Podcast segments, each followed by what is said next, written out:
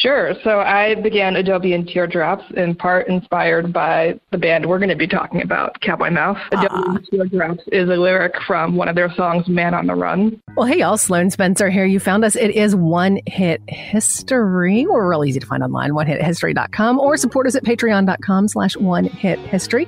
We are aware of a bit of an audio echo in this recording. We couldn't hear it during the recording, but upon editing, it was like, oh no. Thankfully, only a handful of these early episodes have this problem as we switched the technology we were using and resolved the issue for future episodes. I'm talking with somebody today who is a music person that if you don't already know, you should. Behind some incredibly important and fascinating outlets, Adobe and Teardrops and Rainbow Rodeo, the zine you definitely need to know, Rachel Cholst. Hello.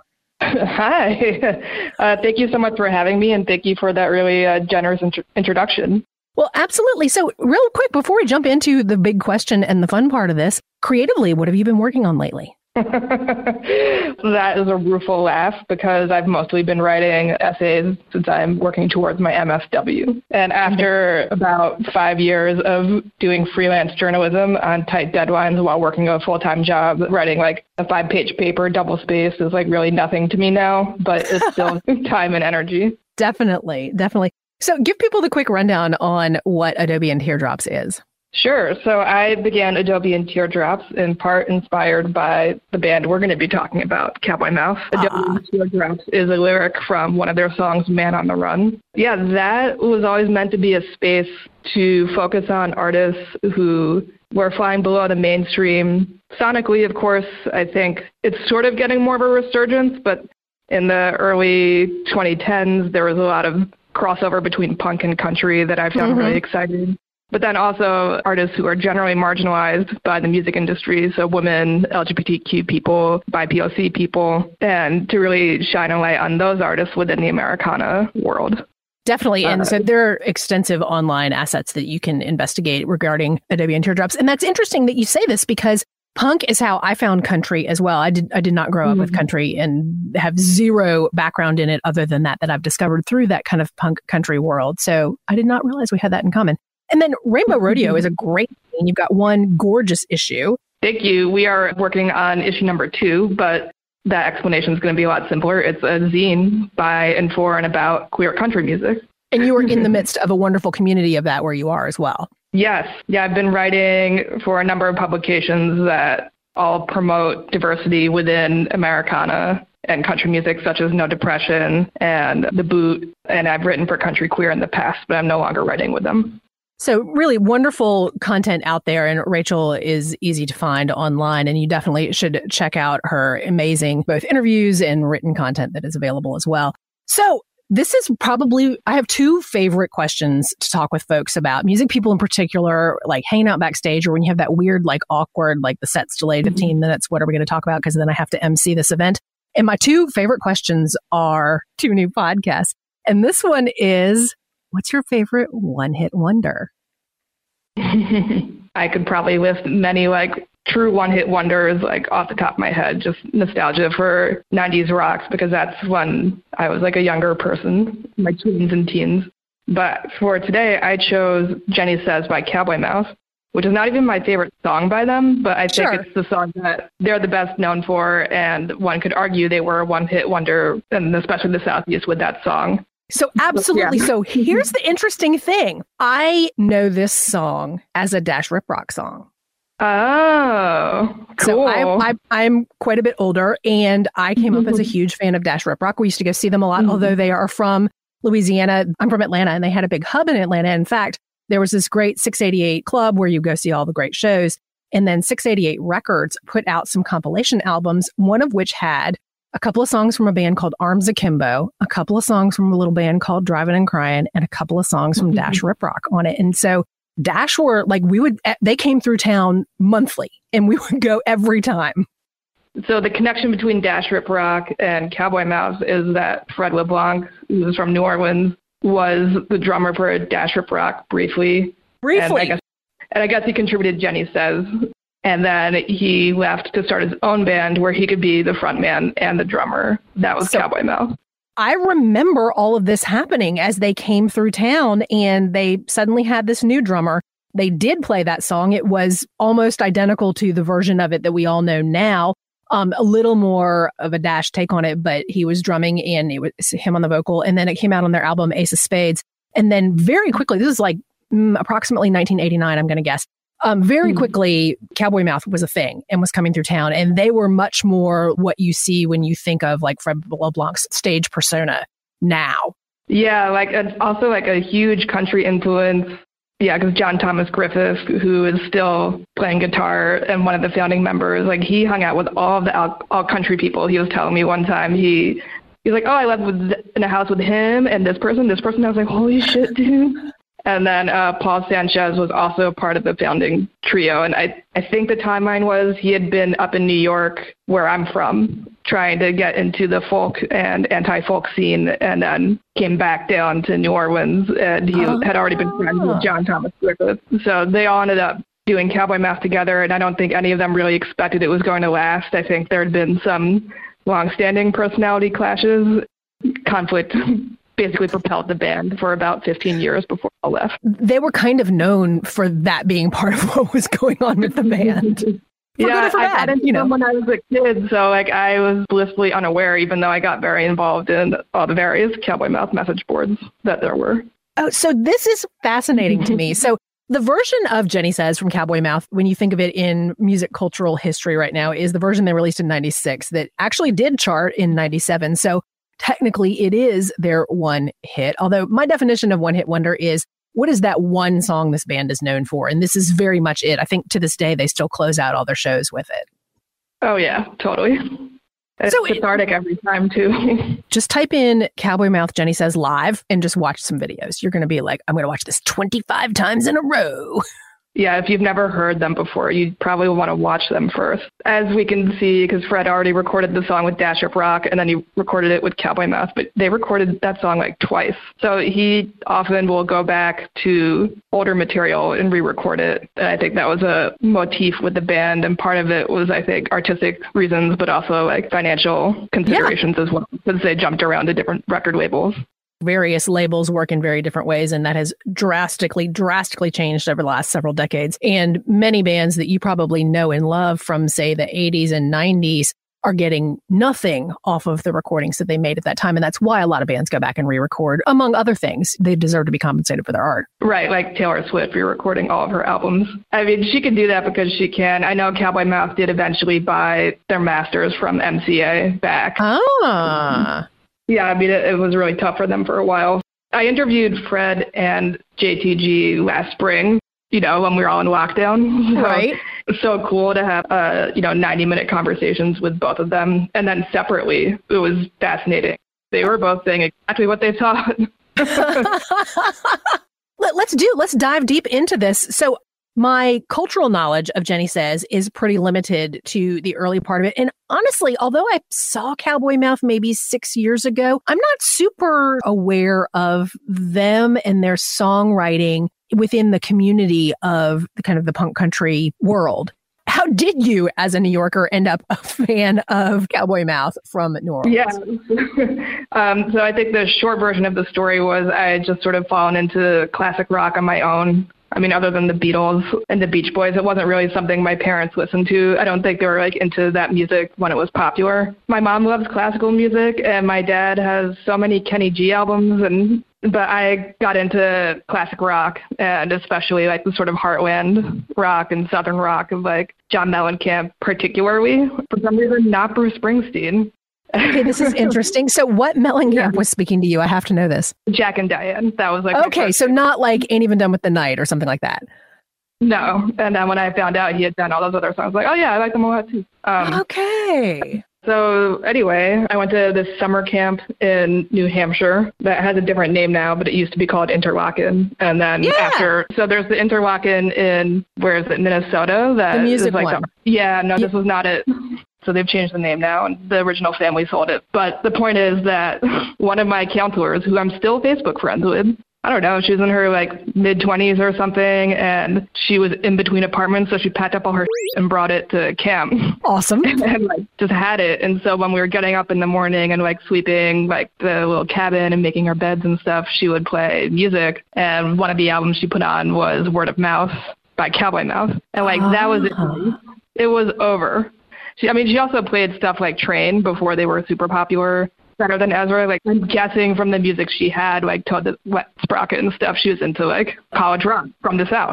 We listened to all of that, but there was something about Cowboy Mouth that really spoke to me, and I think it was the gesture towards country music. So this is fascinating on a lot of different levels because I, I've always been like a music fan, and my parents are big music fans. So I grew up with a bevy of both classic rock and R and B specifically in our household in old school soul. So that was our background, but summer camp was a huge influence on me musically as well. I went to an academic camp on a college campus and I discovered college radio when I was like 10 and became absolutely obsessed. And so it's interesting how it's, it's kind of like that right time of life that suddenly like this random man speaks to you deeply, you know? Yeah, and then like 90s college rock has like a very specific sensibility where it's like happy and sad at the same time. And when you're Mhm. 13, like 12 going on 13, like, yeah, that hits the spot. So I am absolutely fascinated by the fact that Cowboy Mouth is the one that ultimately spoke to you and really from what I know about you and your work musically has a foundational band would that be appropriate to categorize yeah, totally. This has stuck with you all of this time. How mm-hmm. has Jenny says and or Cowboy Mouth kind of evolved for you in the influence and things that are still of interest to you about it? One thing that's really important to understand about Cowboy Mouth is that the music isn't the only part of experiencing the band, but Fred as the frontman weaves like this whole stage pattern almost like there's this one press clipping that they keep using about how like it is sort of rock and roll gospel. Like the songs are sad because they are rock and country songs. There's a lot of breakups and heartbreak between like the three of them. Their process was that they didn't really write songs together as a band so much again because I think of the personality conflict. John and Paul would write a lot of stuff together and then Paul would also bring in stuff he'd and then they would write some songs on their own and then um Fred would write songs by himself and then they'd bring them together and like record the ones they all really liked and then they all have like their own separate thriving solo careers as well. So that's like Right. that's where they recorded the rest of it. It's democratic and it makes sense, right? Like you do stuff some stuff by yourself and I didn't know it was because they couldn't stand each other. but the shows themselves have like this glue of positivity, like connecting all the songs and uh, this idea that like you can do anything and you can get through these difficult times. And now, look, we're all here at this rock show and we're gonna live for this moment, like right now, and celebrate life and all of the hard parts of that and all of the joyous parts of it. Fred has like this knack of finding people who are like shy and timid in the audience, especially kids, and like Mhm. bring them up on stage and making them feel amazing.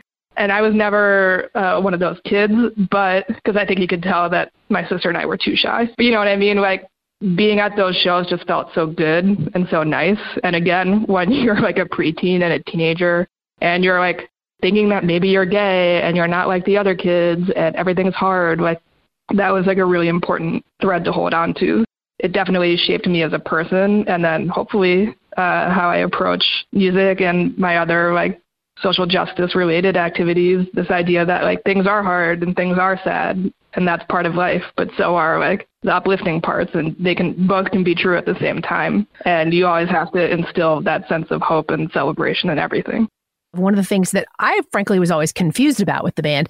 Their shows, even now, well, COVID is weird mm-hmm. time warp. Their shows are really fun and uplifting. And of course, their lineup has morphed over the years. But, you know, even back in the day when I would go see them on a regular basis, they were really known for their interpersonal conflict and large clashing egos off stage. And I was always really surprised when I saw them play because they were, I, I had fun at every single show.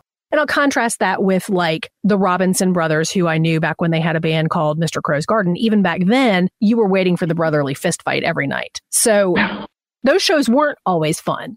I think Cowboy Mouth really has found some way to use the creative tension in a way that brings a positive experience for the audience. And there aren't a lot of groups with genuine, true, long time conflict like that who can who can do that. What was interesting about talking with Fred and uh, John Thomas, or he goes by Griff or JTG separately, and I was like joking about the lack of press training, but like yeah, they talked about that conflict very candidly. I think there's still a lot of emotions around it. Um, sure. Um, I have not spoken with Paul about it specifically. If you follow him on social media, he makes his feelings very known. He and I have like a weird personal connection where it turned out that my fourth grade teacher, who is the one who inspired me to become a teacher, he worked on a movie with Paul and they had stayed friends. And how could I have known that, right? I got right. into the band way after he was my teacher. But then I think I mentioned to him because I knew he was from the South. Hey, did you know this band Cowboy Mouth? And he was like, "Holy!" Well, he didn't say that because he's a teacher. But right. I was in sixth grade. He was like, "Of course I do. I knew Paul," and I was able to like pass a couple messages back and forth between them. what a small um, world. Yeah, it's weird like that, right? And then the other weird thing is that Paul lived when he was in New York City, lived like in the neighborhood I live in now, which again, Manhattan is only 24 miles long, but you know, folk musicians weren't li- living in Inwood and Washington Heights in the, in the 80s. Right, back then.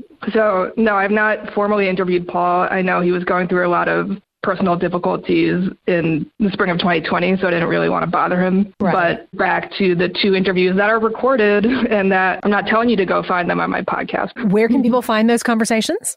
I think the easiest way would be to go to Adobe and Teardrops and then search John Thomas Griffiths and search Fred LeBlanc because I tacked them on to like the podcast. So there's like 40 minutes of music and then these interviews that are also pretty long, but you can skip around. If you all want to be able to hear those conversations, you should definitely check our show notes. We'll have those links available for you right there at onehithistory.com.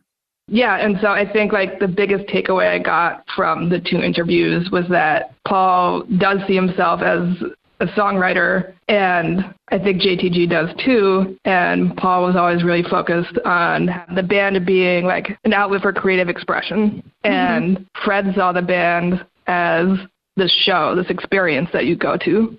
I think the conflict was around what is the mission of this band and what is supposed to happen on stage. Aha. Uh-huh.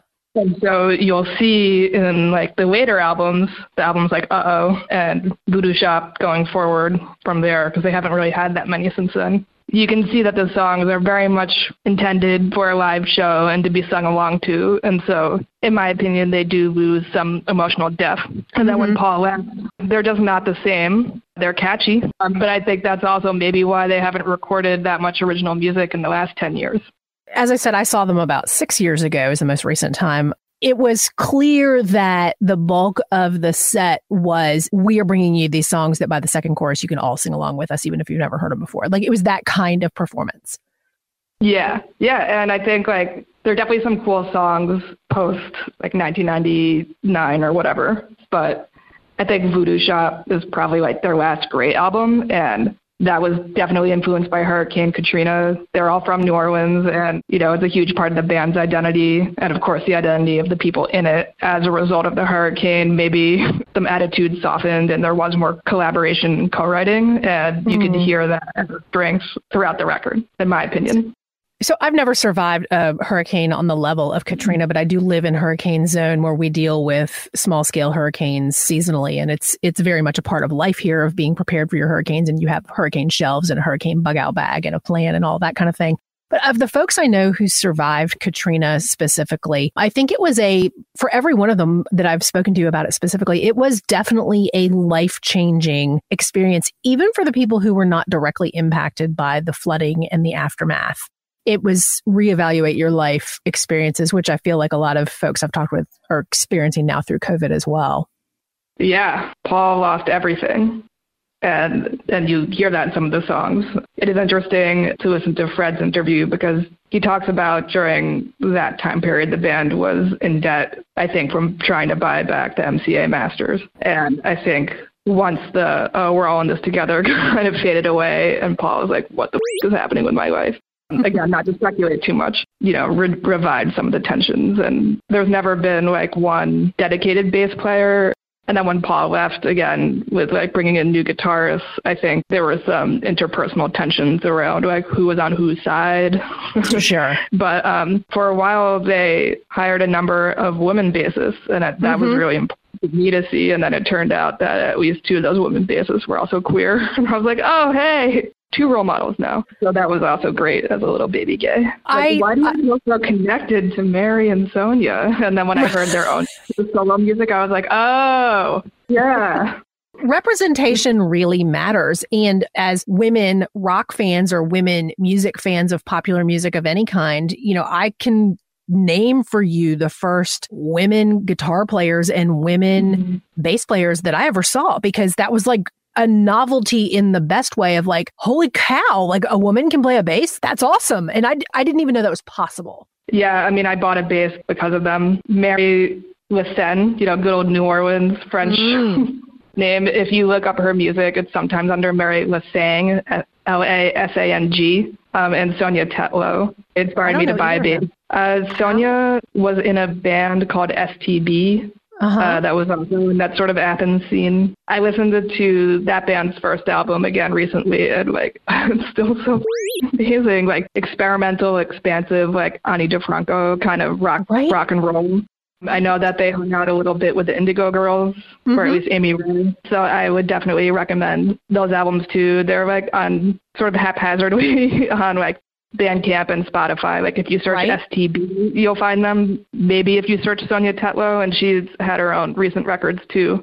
Sonia also inspired me to start Adobe and Teardrops because I didn't realize what it would be like to be a music blogger. So I kept writing to Brian Childs on Nine Bullets, being like, yo, you should check this person out. You should check her out. I promise I'm not a publicist. I'm a fan. Now knows a yellow flag. um, but I also didn't know that he was getting like hundreds of these emails a week, if not a right. day. And so I was like, oh, if he's not responding to me and I'm feeling like Nine Bullets isn't writing about as many women as I would like to see, I should start my own blog. So this is kind of cool because I will say that I have since become friends with Brian Childs, the founder of Nine Bullets, if y'all aren't familiar, which is named from a Drive By Trucker song. They were quite influential in the early music blogger sphere in which we all sort of overlap with one another. But Brian was really supportive when I was starting my other project, Country Fried Rock, mm like really helpful. And I now realize in retrospect, I asked some really inappropriate questions musically and like professionally. And I, I was not aware that they were not questions you should ask somebody. like I just didn't know that, that, that yellow flag thing. Uh, yeah, yeah, yeah. I mean, I do want to say, I was like, Nine Bullets isn't writing like about women. That's not because of any kind of editorial choice or any like direct sexism or anything like that. Everyone who's written for them is like an amazing human. I think it's just like we were saying, representation matters, and sometimes you do gravitate towards music that you can identify with, and most of the writers were men, so they mostly feature music by men, um, and that kind of implicit sexism mm-hmm. that we're all a part of. So I definitely don't mm-hmm. want to make it sound like I'm bad mouthing them or that Brian was ignoring me. I'm guilty of being part of this machine as well my personal preference happens to be a particular kind of punk country influenced music that does tend to be extremely straight white male crafted or by white male crafted. And I'm very aware of my own implicit bias in amplifying and platforming a narrow version of what is out there as well. Yeah, so you know they're not they weren't doing anything differently than anybody else. I did not know of this era of Cowboy Mouth when they had Mary and Sonia playing bass at different times. And really, there's been a, a, rotating cast of characters through the band at different times. But it sounds like they've really been sort of a touch point for you musically. Yeah, I mean, and also I think as a, just as a person, because uh, there's like research or statistic or something that says that like you pretty much like glom onto one musical style when you're a teenager, and that's kind of just what you listen to forever. Yes, tons of research. even that. if you listen to other stuff, it's what you go back to as like your comfort food. I'm 100% so guilty of this. Yeah, because I think just like um, the values that the band had, the kind of attention to how they interact with their audience during concerts. They were the first band I saw live. Uh, that's totally shaped my expectations of like what a band should be like. And we were kids, right? And um, they kept changing the age limit on these right. shows. By the time I turned 16, it was 18 plus, and by the time I turned 18 plus, it was 21 plus. Oh. Uh, So my parents would take us to these. My dad went with us to a show like the night my grand his his mother died. Oh my goodness. so we have this in common yeah. in that my parents took us to shows starting when we were really little because they knew they were going to be mm-hmm. out too late for a babysitter. So my parents would like take us to rock clubs and we would sleep like in the venue.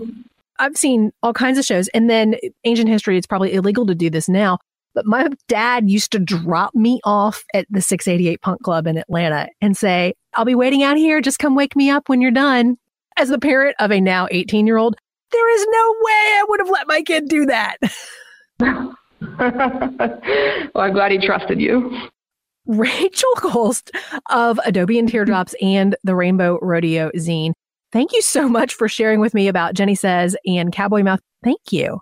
Thank you. Yeah, I know they have a reputation as kind of like a frat boy band, but there are a lot of people out there for whom for whom they've done so much, and I hope that also is a part of their legacy. Absolutely. So, if you're not familiar with the band, definitely go and check out some of these YouTubes, particularly of Jenny Says. And then when things start getting back to whatever normal is going to be in the future, go see a show. You can find out more about what we have to offer for you at onehithistory.com. You can support us at patreon.com slash onehithistory. Thanks for being with us. Thanks to Jacob Furr for our theme music. You can find his catalog at jacobfurr.bandcamp.com. That's J A C Thanks so much for our graphic design and logo from Keith Brogden. You can find his work at thinkingoutlouddesign.com. Our show notes are crafted by freelance writer April Blake, who you can find at theaprilblake.com. One Hit History is a comedy podcast. We've done slightly less research than your average Wikipedia contributor. We're loose with the facts, and your mileage may vary.